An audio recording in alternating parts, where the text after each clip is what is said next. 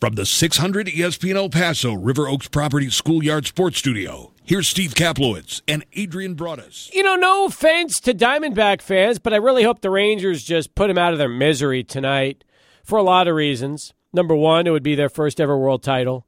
Number two, we can't air game six and seven because we have high school football and UTEP football back to back nights. So it really would be nice to air the final game of the World Series and not feel like we can't carry uh, games uh, six and seven. So, uh, you know, I mean, there's a lot of uh, things that uh, I will say or having to go with my greedy decision to want to see the series end tonight. But after watching last night when the Diamondbacks scored a bunch of garbage runs when the game was already long gone and, and 11 to 1 was the score, although why Bruce Bochy brought in his closer with one out to go in the ninth inning blows my mind. Like, just leave Leclerc for tonight so he can just shut the door if it's a close game and not have to pitch back to back to back nights. Come on, Bruce. You, you know better than that. But hey, listen.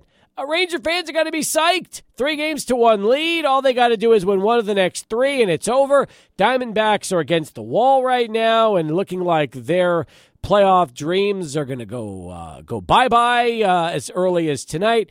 Adrian, uh, I know the ratings have sucked like we've predicted, but uh, it's been uh, it's actually been a pretty fun World Series. Yeah, forget the ratings, man. I'm just a big fan of both these teams and what they've shown us uh, throughout this postseason. And what we've also seen from the Arizona Diamondbacks is when their backs are against the wall, and when you've counted them out and everybody else counts them out, that is when they are at their best. They're playing tonight with pretty much, you know, uh, the backs against the walls. They can't afford another loss, or else they're going home and they're they will be at home without a World Series to play for, and they want to go back to Arlington. They want to try to uh, get this series to seven games. Uh, I know we're here in Game Five, but this is a pivotal one right here. If the Diamondbacks have any hope of uh, trying to rally back, it starts tonight, and I wouldn't put it past them. They've done it before. They did in the uh, the Philly series when everybody counted them out. They rallied back in that one to make it a great series. Yeah, you're right. You're absolutely right.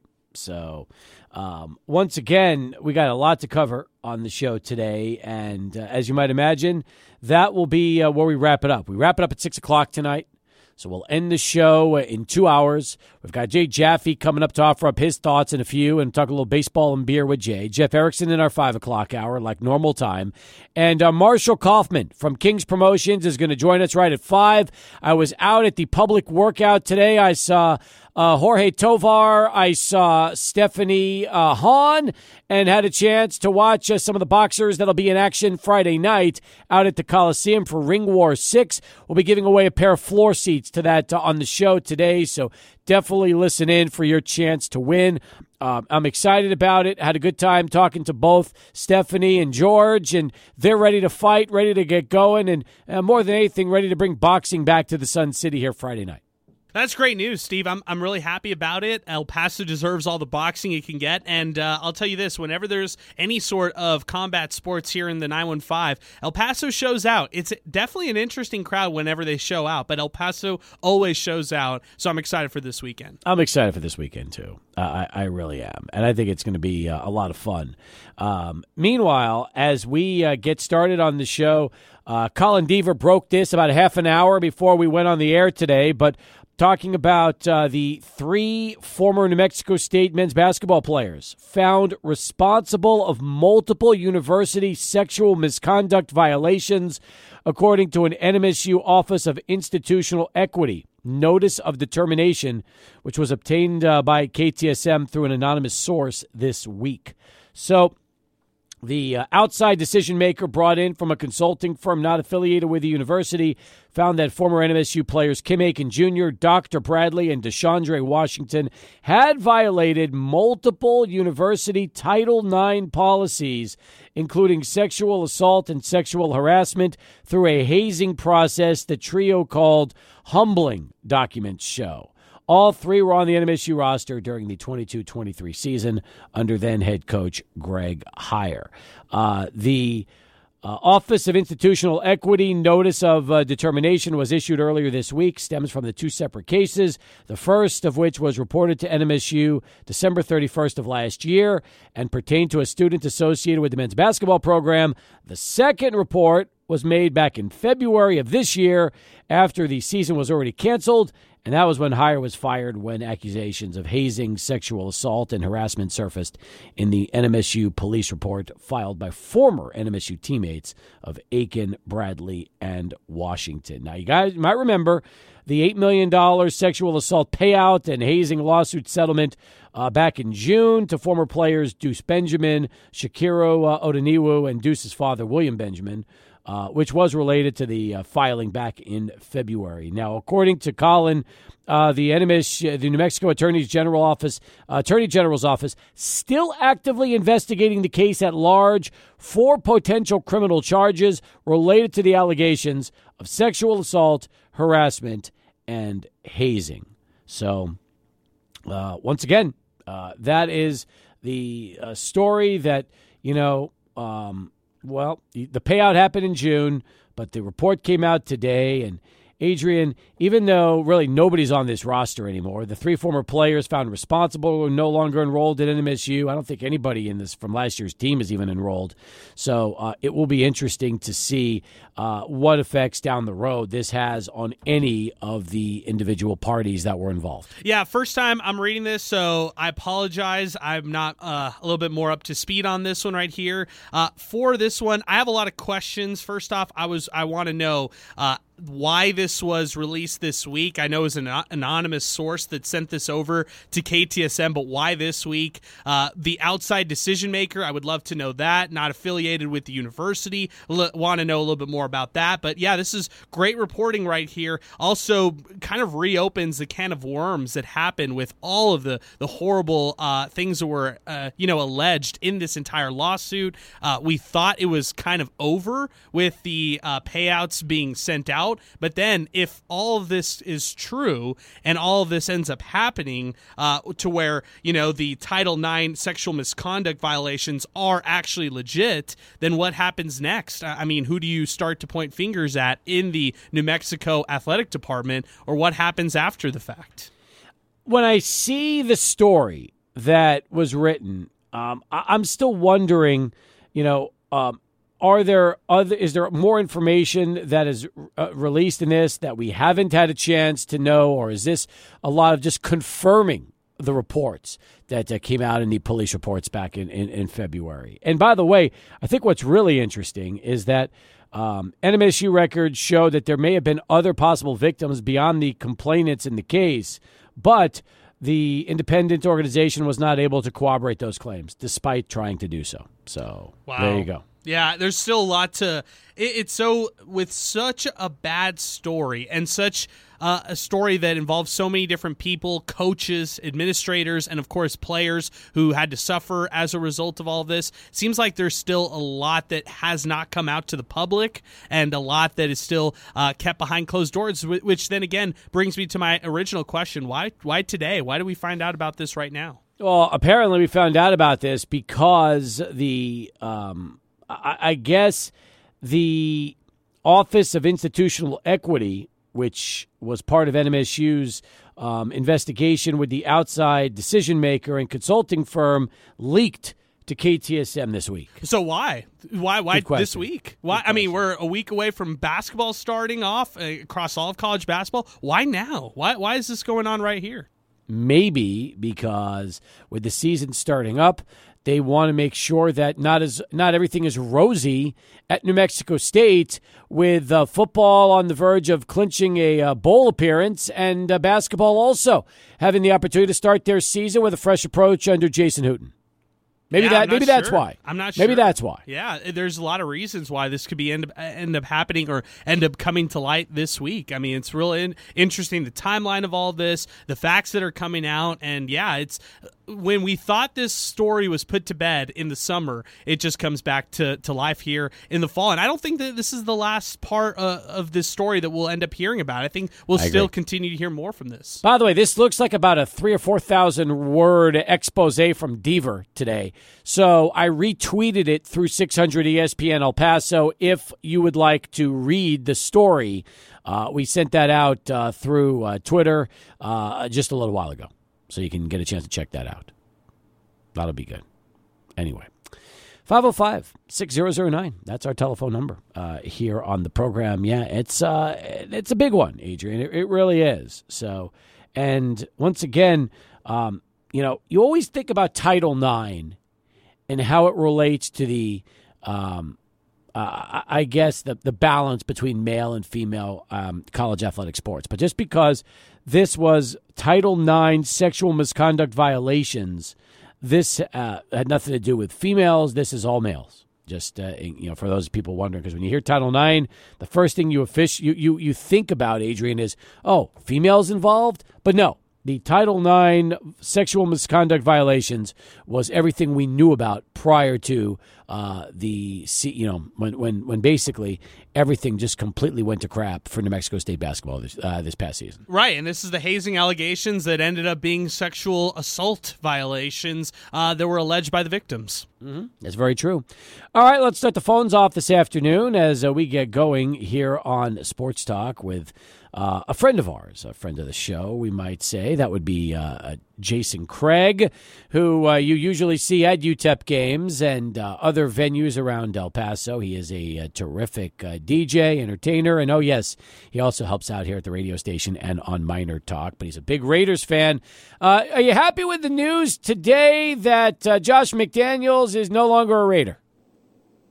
How you guys doing? Look, Steve, I'm going to tell you this. I was up last night when my phone went off, and I'm like, who is DMing me at this hour? And I look at it, and the alert says that McDaniels had been fired, and I jumped for joy. My lady thought I was scared because we were watching a scary movie at the mm. time. But no, that was not it. I was ecstatic that th- this happened. Well, what a week it's been, by the way, for the Raiders. Um, you know, oh, it's don't even get me started. Because think about this. First off, not only do they go with a new, uh, you know, with a new coach and Antonio Pierce, the former Giant defensive player, as an interim coach, but then they bench Jimmy Garoppolo and they're getting ready to start Aidan O'Connell at quarterback this week against the Giants. Look, um, you know, I follow all these uh, these um, Raider fan pages and, and, and accounts on Instagram and stuff. And we've been screaming to get O'Connell out there. He just needs some reps, you know? He did great in the preseason. I thought he did phenomenal. He could run, he could throw the ball. And um, I think he just, you know, he just wants to get the ball to someone. Davante Adams just wants to get the ball. Mm. He'll probably throw the ball more to Hunter Renfrow, which we haven't even seen that much this whole season. So I'm excited to see what happens on Sunday. It's it's a great day to be a Raider fan. There you go. It's the start of a new era. By the way, um, can we just stop with the Josh McDaniels head coaching experiment in the NFL? How many more times do we need to see it fail before we finally say that there are certain individuals just not meant for head coaching in the uh, National Football League? No, I absolutely agree. It was just, you know, you know, I feel like Mark Davis was just trying to get anybody that has a name. You know, you're in Vegas, you got to get the lights on it. Everybody got to pay attention. I totally understand that, but this was just a horrible, horrible idea. I'm with you on that one. I'm with you. So, all right, congratulations. And uh, you happy that Davante Adams wasn't traded? Oh, absolutely. You know, I saw they were talking that the Jets really wanted him, but you know, they said that was not going to happen. Um, they probably already knew that this Josh McDaniels thing was going to go down. So they're like, hey, he, that's off the table. Don't even don't contact us. We're busy right now. That's we got to fire somebody in a couple hours. Good point. Good point. I like it. Hey, Jason, always good to hear from you. Thanks for the call. You guys have a good one. You too. All right. Happy day for Raider fans like uh, like Jason. After hearing the news that uh, now it is, uh, you know, they finally fi- finished the end of the Josh McDaniels era and ended before it started out there in Vegas. Yeah, no Dave Ziegler anymore either. The general manager was fired. Champ Kelly is taken over, interim GM. But how about Antonio Pierce, who is going to be the interim head coach for the Raiders? By the way, Antonio Pierce came to the Tony the Tiger Sun Bowl with Arizona State. He was on that Herm Edwards staff. Yes, he was on Arizona State. He is now joining the Raiders here as their interim coach. Somebody who is well respected, somebody who has won at the high highest level as a player, both with Washington and New York in the past, and somebody who knows this sport through and through. So I actually really like this decision right here as him being the interim coach. Well, it's funny because you're right. They cleaned house. Ziegler's gone as GM. McDaniel's gone as head coach. Nine and sixteen for the Raiders, by the way. Nine and sixteen. Awful. Awful. And he was eleven and seventeen for the Broncos. So, and by the way, he has something in common. He was fired midway through the second season in Denver, just like he was fired midway through his second season in Vegas. It just doesn't work out for Josh McDaniels, man. And I'll also say this for uh, a league that has Ron Rivera as a head coach, a league that has Brandon Staley as a head coach, Matt Eberflus as a head coach. Uh, you you go down the list he is the first one fired. He is the first NFL coach from the 2023 season who loses his job mm-hmm. in a sea of mediocrity and a sea of bad head coaches. He's the first one out. That says a lot about him. All right, let's go ahead. We'll take a timeout. We'll come back. We'll talk a little baseball with Jay Jaffe, get his thoughts on the series. Will it end tonight? And a whole lot more as we go to Charlie One and get traffic update number one here on a Wednesday with you as Sports Talk continues. So um, I do believe that this series has a very good chance to end tonight just because of the momentum that the Rangers have built up. By the way, how do you have a bullpen game in the World Series? How do you do that if you're the Diamondbacks? Yeah, it sucks right there. I'm not a fan of that. I, I'll just say this: I'm I'm on the opposite side, Steve. I look at this series and I still think that when I've, when we counted both these teams out, whether it was in the ALCS, the NLCS, they've just shown up. So I'm going to go on the opposite side and think that the Diamondbacks extend it despite the momentum, despite everything really going Texas's way over the past two games. So I, I just I'm hoping for the better part of the series. I want to see a series. Like I want to see this thing turn into something. I, I really do. Uh, I just don't know if that's going to happen. And by the way, uh, we might be getting a call on the hotline from Jay here shortly, so hopefully that'll happen. But I just don't know, Adrian. I mean, Arizona, the, the the thing that you could build on, I guess, if you're a Diamondbacks fan, is they scored some runs at the end of yesterday's game, and maybe just maybe that will be something that they can uh, that they can use to try to catapult themselves tonight. So um, anyway, that, that that's a possibility. And it's Eovaldi tonight against Gallen. It's actually a really good pitching matchup. So you know, um, Nate Eovaldi trying to close out uh, the Diamondbacks, and Eovaldi has pitched great up until his last start. Remember that was when he was hit hard by the Diamondbacks in the series.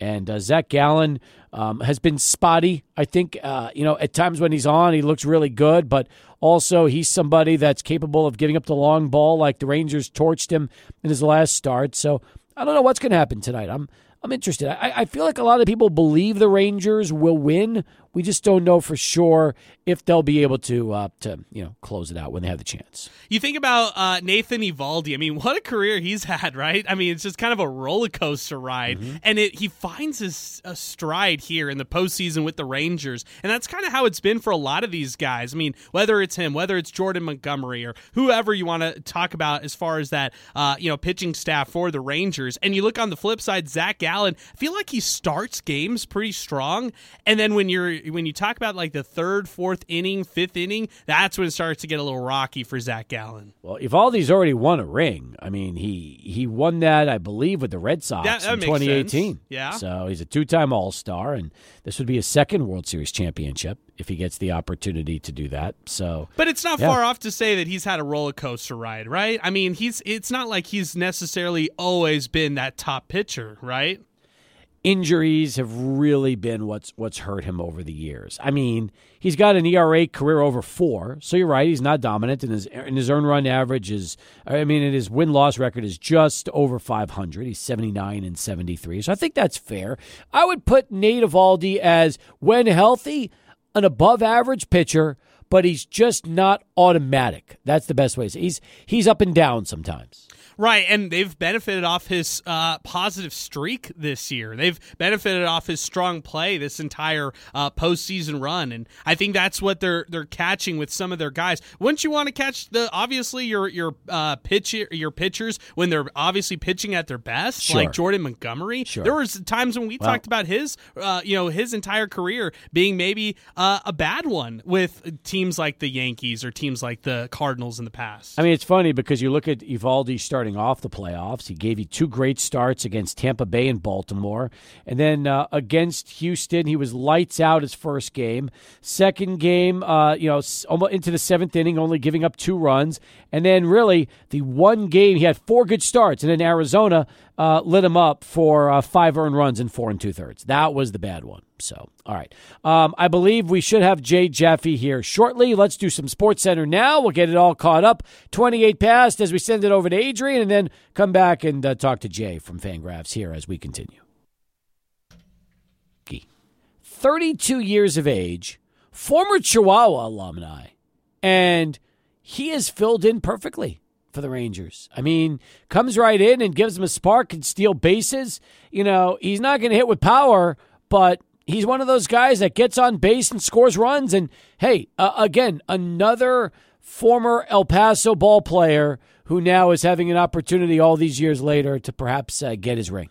So you think about this team right now. I mean, uh, there are a lot of zeros and a minus right now when you look at World Series MVP and you look at Corey Seager's name, right? So he's he's probably running away with that one. But you look at the guys who've really helped out and really made a difference throughout this postseason. Travis Jankowski is right up on that list. And you you talk about the depth they lose in the outfield uh, with no Garcia in the lineup uh, for Game Four, and how they don't really take a drop off not not only in the outfield and, and defense, Steve, but also hitting and the way that Jankowski is able to get on base and able to make a difference like that. So that's what impresses me right there is that there's not really a drop off. He carries that momentum on his side as well. He really does. And I did not know until the story came out that in fact Adolis Garcia took a, you know he had a a speech to the Rangers when he was not able to play due to his uh, oblique injury and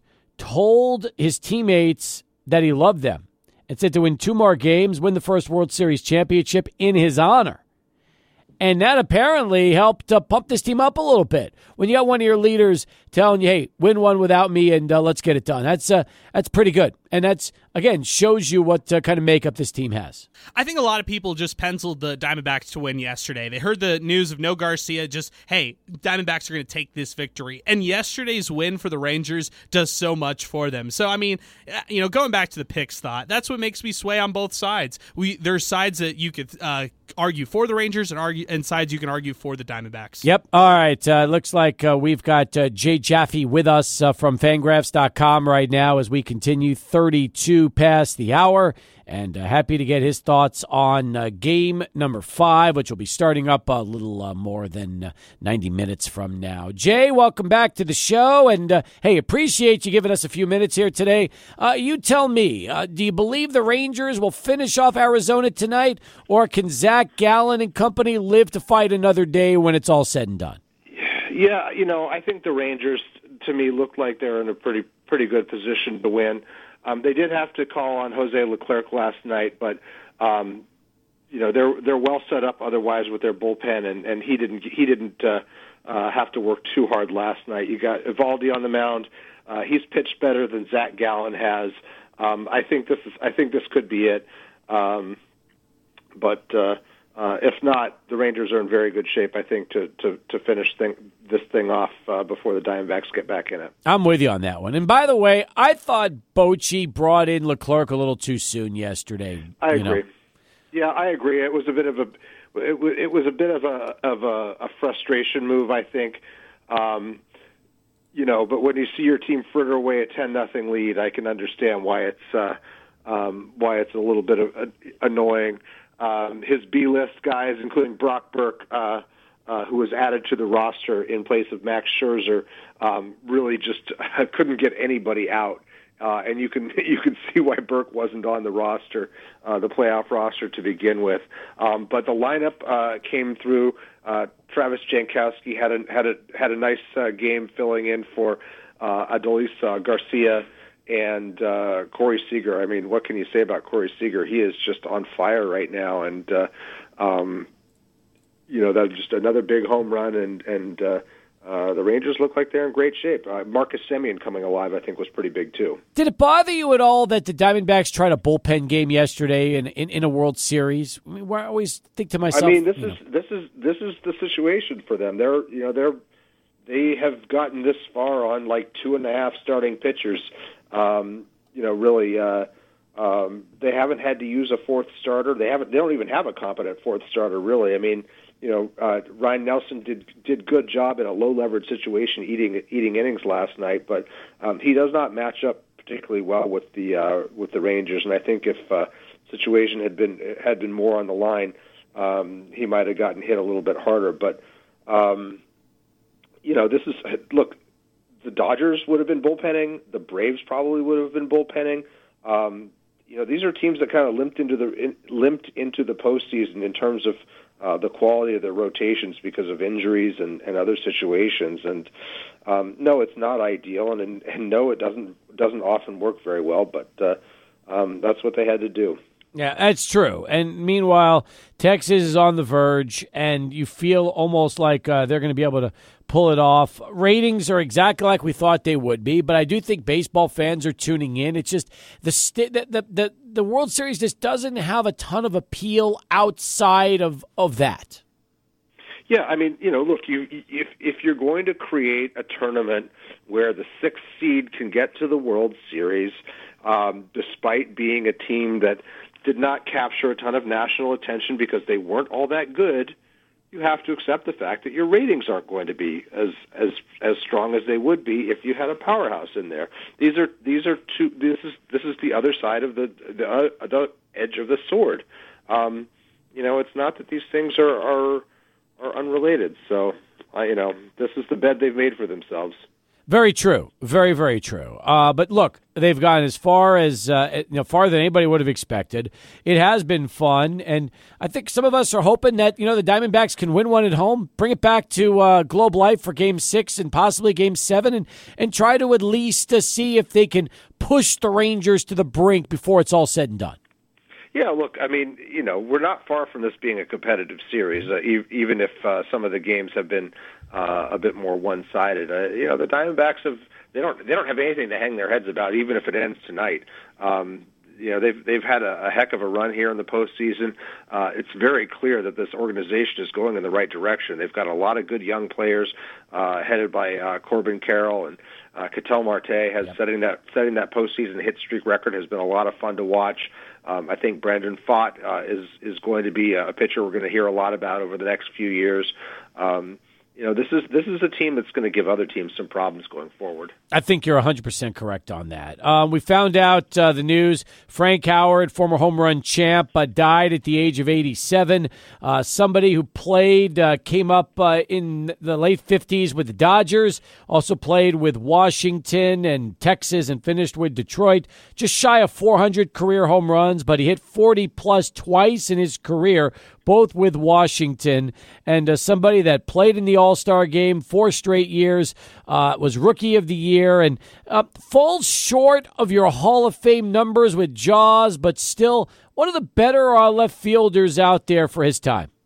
I mean, the guy could hit. He, if the DH had been around, he'd have been a much bigger name. Um, he, you know, I would say he's sort of comparable to Adam Dunn. Um, you know, a guy who hit a ton of home runs, massive power, big dude, struck out a lot, walked a lot. Was kind of the three true outcomes uh, type of player ahead of his time. Didn't have much defensive value. That said, he had more defensive value than Adam Dunn. Um, not not a Hall of Famer, but a very endearing and compelling player um, that uh, uh, stayed in baseball for a long time after his retirement. Um, uh, coaching, uh, very self-deprecating wit about him. Um, I, I got to hear him talk at the 2009 uh, SABR convention in, in Washington D.C. Um, he told he and Rick Dempsey were telling stories uh, back and forth, and, and they were just so funny. I mean, Howard had uh, uh, you know talked about being managed by Ted Williams, and uh, um, who didn't think much of his ability to avoid strikeouts, and um, just just a wonderful person, and you won't find a, anybody in the game who could say a bad word about him. Jay, uh, I know you've got a lot of great content up at Fangraphs.com, a lot of playoff talk. You had the chat from yesterday. You've been pretty busy today, so if you don't have a beer for us to profile this week, I'll give you the pass. If you if you do, that's great. Otherwise, we can just pick that up again next week.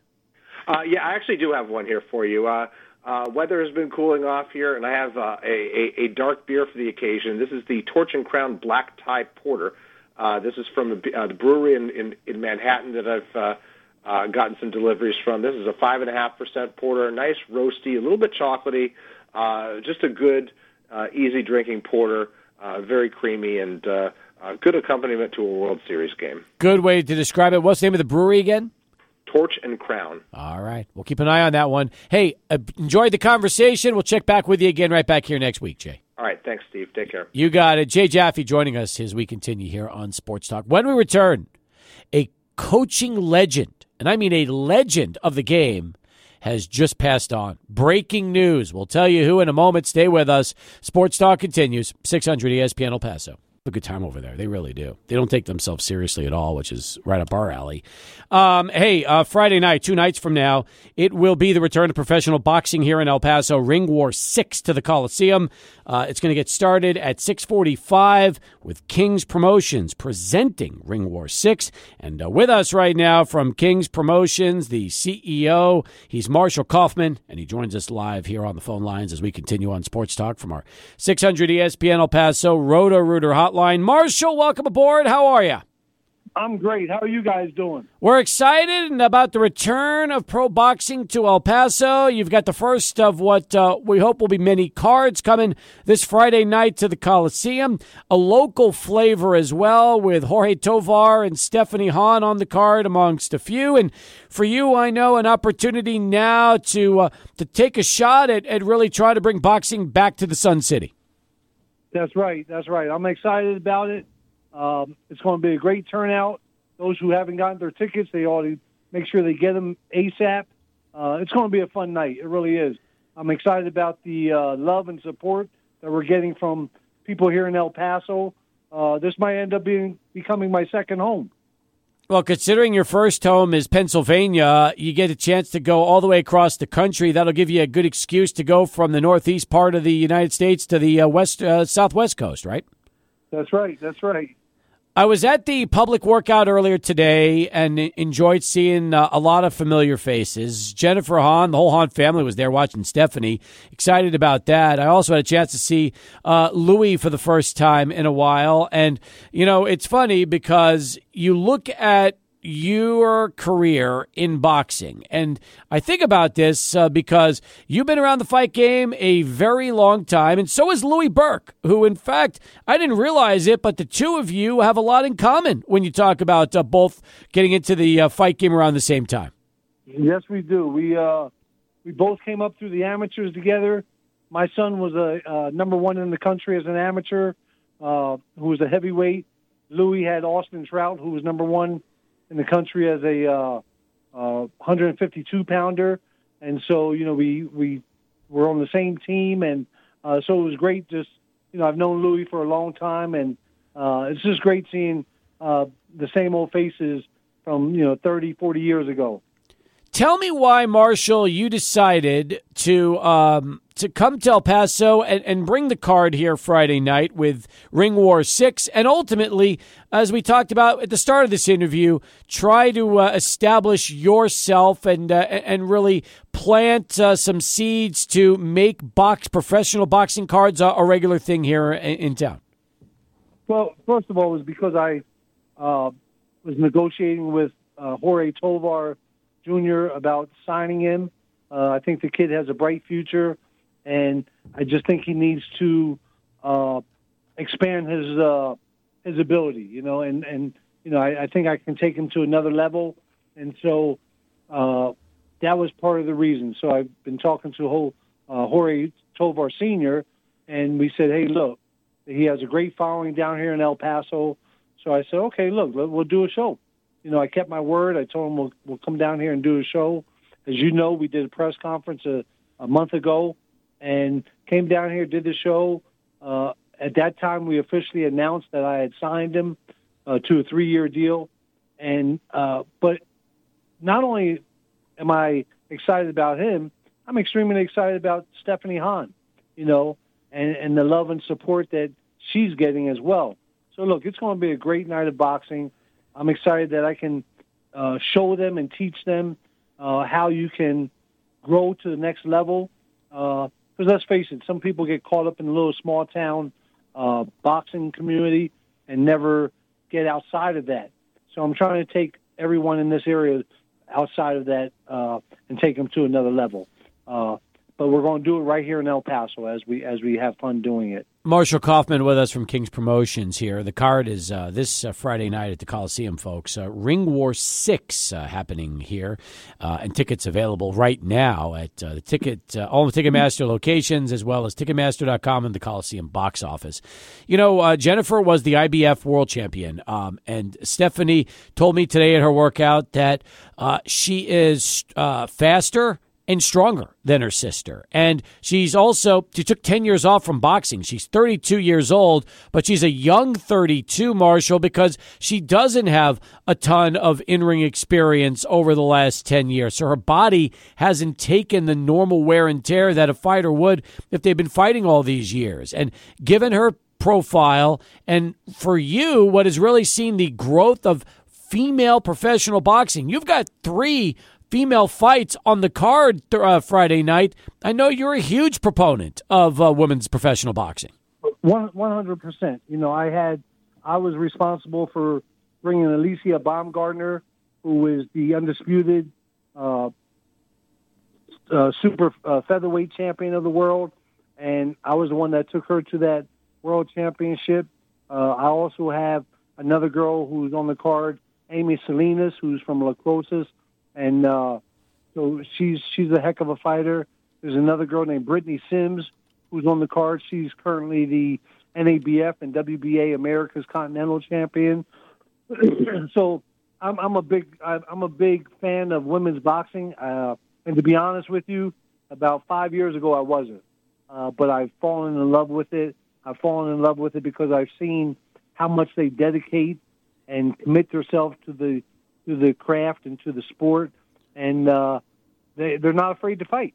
You tell them you're fighting King Kong, and they say, "Okay, when and how much?" You know, so they are. Uh, they're they're you're going to see a lot of changes in women's boxing over the next five years. Amy Salinas, as you mentioned, she's from Las Cruces. Her nickname is La Picosita. And uh, she is somebody that uh, the minute you had a chance to watch her uh, in the ring, you, you immediately uh, took a liking to her, didn't you? Oh, 100%. And, you know, not only can she fight, but I really fell in love with her smile. You know, she smiles. She loves doing what she does. Uh, and so, you know, I promised her I'd bring her back. She came in. I brought her in as an opponent. She fought one of my other girls uh, and lost a close decision. And then I brought her back again. She won. And then I signed her to a, uh, a long-term deal. And uh, I told her, I said, we're going to make a champion out of you and now she's fighting at the right weight class where she should be fighting, and you're going to see something special in her tomorrow night as well. And then Stephanie, uh, I got to say this: Stephanie was only scheduled for a six-round fight. We just changed her fight today from six rounds to eight rounds. So Stephanie is taking that next step for her career in such a short, with only four fights.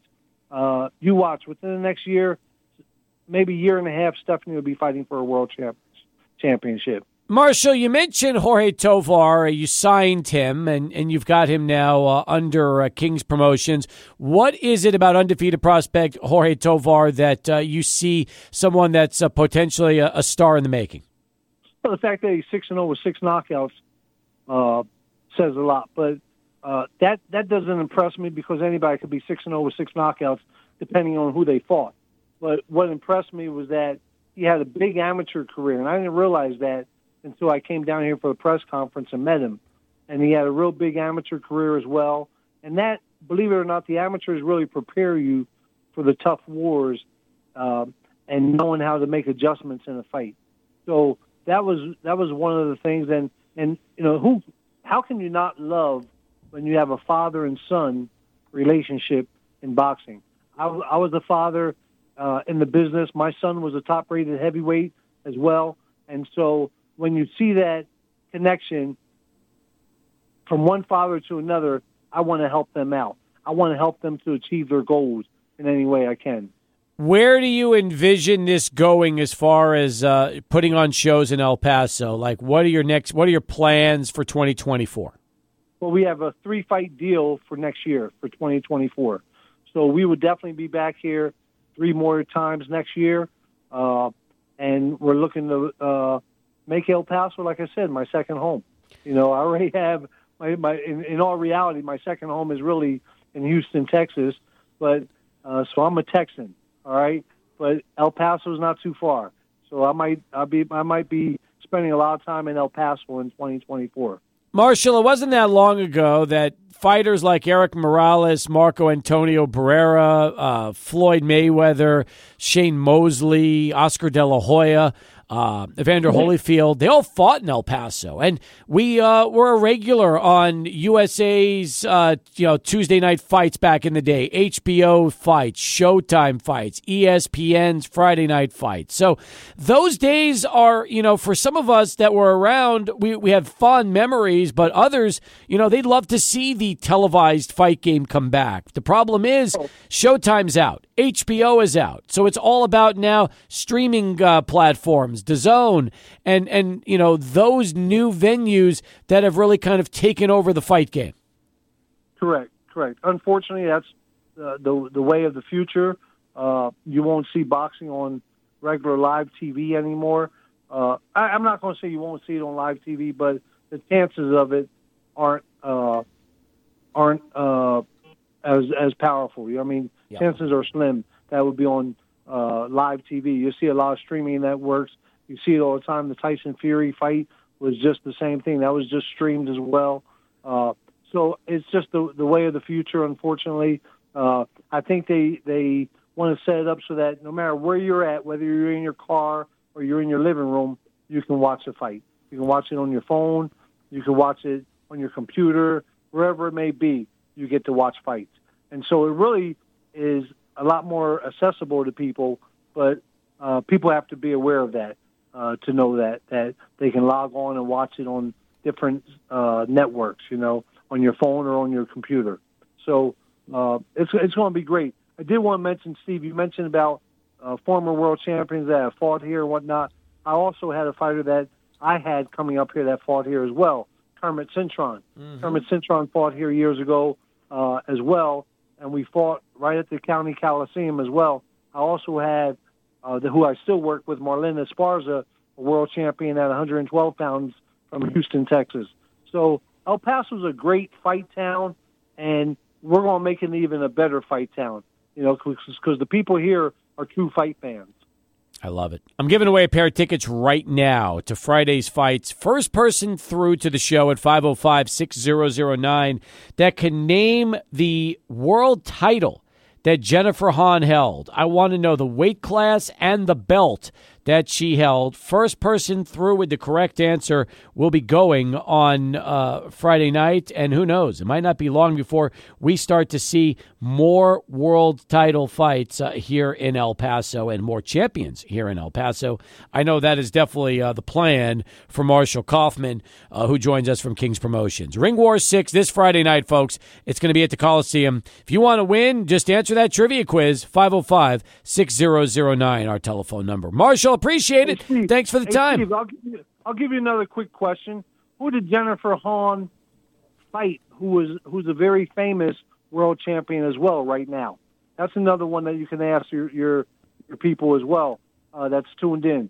Do I have a chance at winning tickets, Steve? Unfortunately, Marshall, you don't. You don't. Uh, I've got a good idea you're going to have good seats, but you're right. She did fight somebody a couple of years ago, about two years ago, actually, and it was a unification yep. title. So that's 100% correct. Good job there with that's that. Right. Excellent. Excellent. All right. So, Steve, I appreciate it. Hopefully, the fans and the people here of El Paso come out and support Friday night. It's going to be a great night of boxing, and uh, I look forward to having a fun night that night.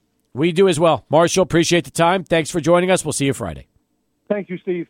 Marshall Kauffman, folks, as we continue. 505 6009. Again, all we want to know is the belt. What was the belt that um, Jennifer had? She had a world title.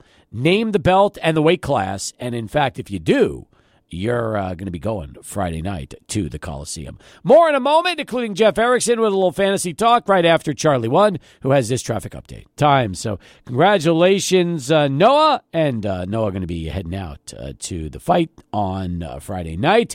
Noah, we appreciate you listening. Very nice after all these years. Good job there. All right, uh, let's swing it over right now and say hello to Jeff Erickson from rotowire.com. Jeff, tough news today. I know you went to uh, Northwestern uh, and you had to play Indiana twice every year in basketball. Hearing that we just lost uh, Bobby Knight today at the age of 83 is a tough one for a lot of people to stomach, knowing uh, his contributions to the sport. Not only that, but I grew up in Indianapolis. I grew up a big IU fan. So uh, at the peak of Indiana's powers, uh, my opinion of him evolved over the years, but uh, a loss, quite a loss to uh, the college uh, basketball frater- uh, coaching fraternity for sure. Huge impact on the game. Oh man, I, I bet you when you were a kid, like everybody else, you probably thought Bobby Knight was a god. Yeah, uh, an angry god, but a god nonetheless. yes. Uh, uh, uh, he had had a really acerbic sense of humor that was really funny, unless you were the target of it. Um, I fortunately was a kid, so I was not did not see all that. Uh, but yes, uh, and vividly remember uh, the, the the national Isiah Thomas, uh, mm-hmm. 1981, the day Reagan got shot. Um, I remember uh, the Keith Smart Dean Garrett year. Uh, went over Syracuse in the national championship game. Um, yeah, a lot of good memories. Steve Alford playing for uh, Bobby Knight. Yeah, a lot of good teams. Very nice. All right. Uh, we're going to play, by the way, on the show, folks. So we have a great clip. Uh, we're going to play a little bit later, which is Bobby Knight uh, telling a story about Don Haskins and uh, how uh, Don Haskins uh, had the name Ed. So, because Coach Knight always called Don Haskins Ed. And this goes back to, I believe, 2006 on the Don Haskins radio show. So we'll play that clip coming up for you here uh, after our, our conversation with Jeff. In fact, if you've got any fantasy related questions for Jeff Erickson, now is the time to send it in to us at 600 ESPN El Paso. That's at 600 ESPN El Paso, and we will pass those uh, questions along to Mr. Erickson, who, by the way, uh, there's fantasy news because um, if you are a Jimmy Garoppolo owner as a backup quarterback in any league, well, you want to ditch him because he just uh, was benched in favor of rookie Aidan O'Connell. A lot of shakeups in Vegas after that pathetic performance to the Lions on Monday. Yeah, absolutely. I'm I'm in favor of that decision to uh, start O'Connell, see what they have in him, give him some reps. Um, I think, I, I think what, I, and I, I think Jimmy G is clearly compromised health wise. I, I think you could just see it in some of his throws that what he had, you know, he couldn't give it all, and in front of that patchwork offensive line, it wasn't going to work. So might as well at least see what you have in O'Connell, and before you have one of the earliest picks in the draft next year, and make that decision wh- which route to go with quarterback, because clearly there's no future with Jimmy Garoppolo in in Vegas. Speaking of quarterbacks, Joshua Dobbs is now the new starter in Minnesota after the trade from Arizona, taking over uh, for the injured Kirk Cousins. Taylor Heinicke was just given the job, um, and they're uh, also benching Desmond Ridder. So here we are, midway point to the NFL season, Jeff, and uh, we've got a lot of quarterback moves around the league. Yeah, and let's not forget Will Levis getting the start last week and looking like he may not give it back up. Um, we we got uh, whatever's going to happen in Arizona. Dobbs probably doesn't start this week. It'll probably be Jaren Hall, the rookie out of BYU, but he's probably going to take over next week. We'll see about that, uh, unless Hall lights it up against Atlanta. Uh, you know, who knows what Daniel Jones will be able to go against said Raiders. There's opportunities cropping up all over the place. A lot of black boxes, a lot of unknowns that we're going to deal with this week. Ranking quarterbacks was especially difficult. How'd you do it when you had to start picking the rankings? Uh, you tell me, and, and, looking at your week nine value meter as we're uh, dealing with bye weeks for Denver, Detroit, Jacksonville, and San Francisco. I guess there's really no surprise with the top five of Josh Allen, Tua Tagovailoa, Patrick Mahomes, Jalen Hurts, and Joe Burrow. After that, it got a little tricky, didn't it? Yeah, sure did. I, I, I had my magic eight ball handy to kind of assist me with some of those tough decisions, but uh, and uh, it, it kept on answering question mark for me there too, so it wasn't ha- that helpful. But um, yeah, it gets it gets really dicey. Like you know, Justin Herbert. Normally we're going to play him every week, but terrible matchup at the Jets. Um, as I have him down at eight. Normally I might have him a little higher. Uh, you know, maybe I, uh, you know, you, you keep going down the list, and we're, we got key guys on bye this week too. You got Jared Goff, Trevor Lawrence, and uh, and, and of course uh, Brock Purdy on. on on bye. Even Russell Wilson, if you're in a super flex league, that's another guy that's off the list there. You wouldn't start him in a mono league, but in a league where you start two quarterbacks, you would. And now all of a sudden we're we're cut down on our options a little bit there. When Zach Wilson makes it to 20, uh, that that tells you something. That's only, and I've got Taysom. We list Taysom Hill as a quarterback because that's what he's officially listed as. Uh, but you know, you know, we're looking at like PJ Walker, and I, I have to adjust my rankings because I did it last night before O'Connell got the job. Hey, meanwhile, you also have Dak Prescott six. I know he lit up the Rams, but he was like 18th or 20th the week before. So uh, Philly's given up plenty of points, and you're taking that into account, plus Prescott's last game, because I don't think I've seen Dak Prescott six in a long time. Yeah, and I'll probably I'll, I'll put Lamar ahead of him when I do my update, uh, so it'll go down one. But I mean, the Eagles just gave up 390 passing yards to Sam Howell who's Sam Howell. Uh, you know, and granted, that was a bit of that was a classic look ahead game on the road for the Eagles with a banged up secondary, no less. But that, that secondary remains a little bit banged up. I, I think they might, you know, give up a, a, their share of passing yards in this one here. Jeff, uh, when it comes to this week's game in Germany, we've watched a lot of these international games before and how they've impacted fantasy scores. But you look at this week, and we talked about the buys right here. How about the the two teams who are playing in Germany this weekend, Chiefs, Dolphins? Do we undervalue some of the skill position players or the top players on both these teams, or you just play them because you might not have other options, knowing the bye weeks are ahead for some of these teams? I mean, I think if you've got your regular starters there, you're rolling with them. I mean, it's at the margins. You know, I, I think you're probably you know, if you obviously Hill Hill and Waddle you're starting. Mostert you're starting unless there's a real legitimate injury concern. I know he's currently listed as uh, showed up as limited in practice, but I think he'll he'll probably be okay. I think this is going to be the normal path for him every week. Uh, you're you're you know you're starting Kelce, you're starting Pacheco. Rashee Rice is where the rubber hits the road. You know that that's like the tricky one there. Um, but I think Miami's secondary is kind of pliable, and if they put Rice on the right side and avoid Jalen Ramsey, I think I want to use him. No. Once again, um, it, it's tough because you saw how Kansas City played last week against Denver, and you wonder was that just a one-off, or are yeah. we worrying about things like that down the road? I mean, this is not the first stinker that the Chiefs have had this year, uh, but it's also they they they rebound well. It is still Patrick Mahomes. Mm-hmm. Uh, I, again, we mentioned the Eagles as a look ahead. I mean, Chiefs Broncos was the ultimate look ahead. Uh, where you knew you had this game against the Dolphins the next week, and you had to travel to Germany. Mahomes was sick. The weather was terrible. It was like, oh, let's just get out of here, and they played like it. More with Jeff as we keep things moving. Again, if you have a question, send it to us now at 600 ESPN El Paso with your uh, uh, decisions on either ads, drops, and uh, waiver wire, and uh, not to mention lineup calls. We'll, we'll, we'll, throw all that at Jeff. But first, let's go to Adrian and get this Sports Center update. They couldn't afford that. Do they even have anybody else at tight end that's even worthy of even mentioning in this uh, in this conversation? I mean, Bellinger had a couple of moments last year, so maybe him. Uh, I mean, the, the Giants they're they're in such a bad way right now.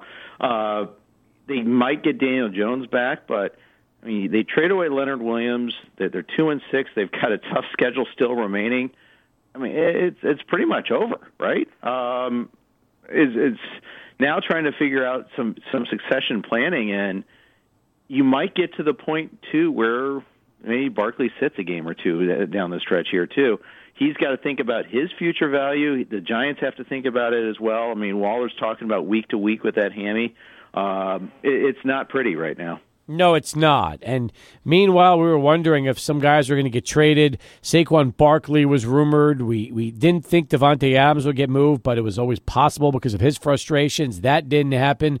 We were also wondering if possibly uh, you know Aaron Jones or even AJ Dillon could be uh, traded by the Packers. They chose not to. Um, a lot of good defensive linemen that were dealt by Washington. Uh, that was interesting, but a lot of the other big names didn't really see themselves uh, get their wish and get traded. Yeah, which is pretty normal for the NFL. Uh, it's always the NFL trade deadline pales in comparison to the other three major sports, uh, and part of the reason for that is the salary cap. Really hard for some of these big contracts to get moved, like Davante Adams. Uh, it can it can happen. I mean, let's face it, the NFL NFL teams are good at maneuvering around that, but it takes time. You know, usually you need like a full day before you can do that. Like I heard with Derrick Henry, that could a trade couldn't really happen with him because they had to get that settled by like Monday before that, so that they could trade him on Tuesday. Not that they were even going to do that. They even told Henry they probably weren't going to do that, but. Yeah, long story short, um, it, it's really hard to get uh, big big name trades. I was disappointed most in the Broncos not trading one of their wide receivers, um, both for the sake of the individual receiver and also for Marvin Mims, who I'm now cutting in all my redraft leagues. Yeah, that's uh, for sure. In fact, no reason to keep him, and a lot of guys like that. I was also kind of hoping that uh, Dalvin Cook, who I've stashed as like a fifth running back in a deep league, would just be insurance, more than insurance, get a chance to have a chance to play for a winning team the second half of the season. That didn't happen either. So, of course, I will cut Dalvin Cook and find that he will probably be sprung into action if something happens to the Jet running game uh, here this weekend. Yeah, I don't think he has much left in the tank. Um, who's going to trade for him? I think was the big question. I, I think the answer was pretty much uh, resolved there. Uh, I know he was asking for a trade. He's disgruntled, but he's got to show something. Um, and I know a lot of that is the Jets' offensive line too, but ah, I don't know. I mean, he should not be cutting into Breece Hall's carries. Breece Hall should mm-hmm. be getting the lion's share of work. He is clearly superior, and I think that's been resolved. Hey, meanwhile, uh, let's switch it to baseball for a second. You know, we got the World Series tonight. Rangers could wrap things up. How about the fact that we heard just today that the Padres took a $50 million loan out to help cover payroll, per a report, and now Juan Soto's name more than ever is being talked about, and you wonder mm-hmm. if, if, if a story like this could eventually lead to maybe a salary cap in baseball. Uh, see, that's my I'm so cynical about this, Steve. I feel like this is a self-serving like release. Oh, we had to do that. You may have had to do that. I mean, keep in mind the reason they had to do it, if they had to, is because their TV contract blew up on them. Yep. Um, and that they they don't they don't have a better future with that. But they sold out almost every single game. I mean, their in stadium revenues this year are out off the charts. Um, they lost money. They lost out on opportunities because they didn't make the playoffs and Soto is going to be a free agent after the year. So that might be a good reason, and they might be trying to develop a little bit of cover for that. I'm so cynical, Steve. Though I, I understand this, but yeah, I, it's possible they lost money. I, I prove it. You know, I, I think that that's my uh, kind of response to all that. There, um, and if it's used as jockeying for a salary cap, I'm going to be especially skeptical. I agree. Meanwhile, if I'm the Padres, if I'm really having this much issues right now with uh, with payroll, they would probably be very wise if they found a way to package one of their other big signed price guys in with Juan Soto. Maybe Xander Bogaerts goes in a trade. Maybe Manny Machado. Maybe somebody like that. Because yeah. it's a lot of money they've got tied up right now, and considering their uh, season and the end result, I, I I would be very surprised if San Diego keeps all those high priced players into next season. They're all fresh contracts too. That's Shadow right. just got a re, uh, an extension. Cronenworth just got an extension. Bogaerts just signed this past off season as the surprise team, um, and they they blew the Red Sox out of the water with that contract, and they're already thinking about moving it. Snell's a free agent. Uh, Hader's a free agent. It could be a very different looking Padres team next year. And mean, meanwhile, AJ Preller still has a job. Yes, and they they they they're giving up their manager mm-hmm. too. I mean, mm-hmm. this is the second time. That's right. A manager, Bob Melvin's been under contract with the team and been allowed to go elsewhere. Think about that. Uh, first with the A's and now with the Padres. That's true. That's true. And it's wild because you're right. The Padres were able to get him from the A's, and then they uh, they just not not only did they allow him to walk, they let him go to a division rival. Think about that. Yeah, And there was talk about a rift between Preller and Melvin, and I could believe it, but you know, they said the obligatory, "Oh no, we're great. We really respect each other." Blah blah blah. But yeah, there's probably a, a rift there. I, I've heard you know similar pushback on Preller from other sources as well. So hey, hey, this is a put up or shut up. You're coming up for the Padres for sure. I mean, the thing is, teams would be wise to go after Soto. I mean, it depends on what they get for him, you know, to give up to get him. But um, big walk year for him. He was strong in the second half. He's still the pro- right age where still in his prime. I mean, he, he's clearly the prime target if you're trying to go out and you know go out and win this year for sure. Does the World Series end tonight? And then preview what's up on the website at rotowire.com.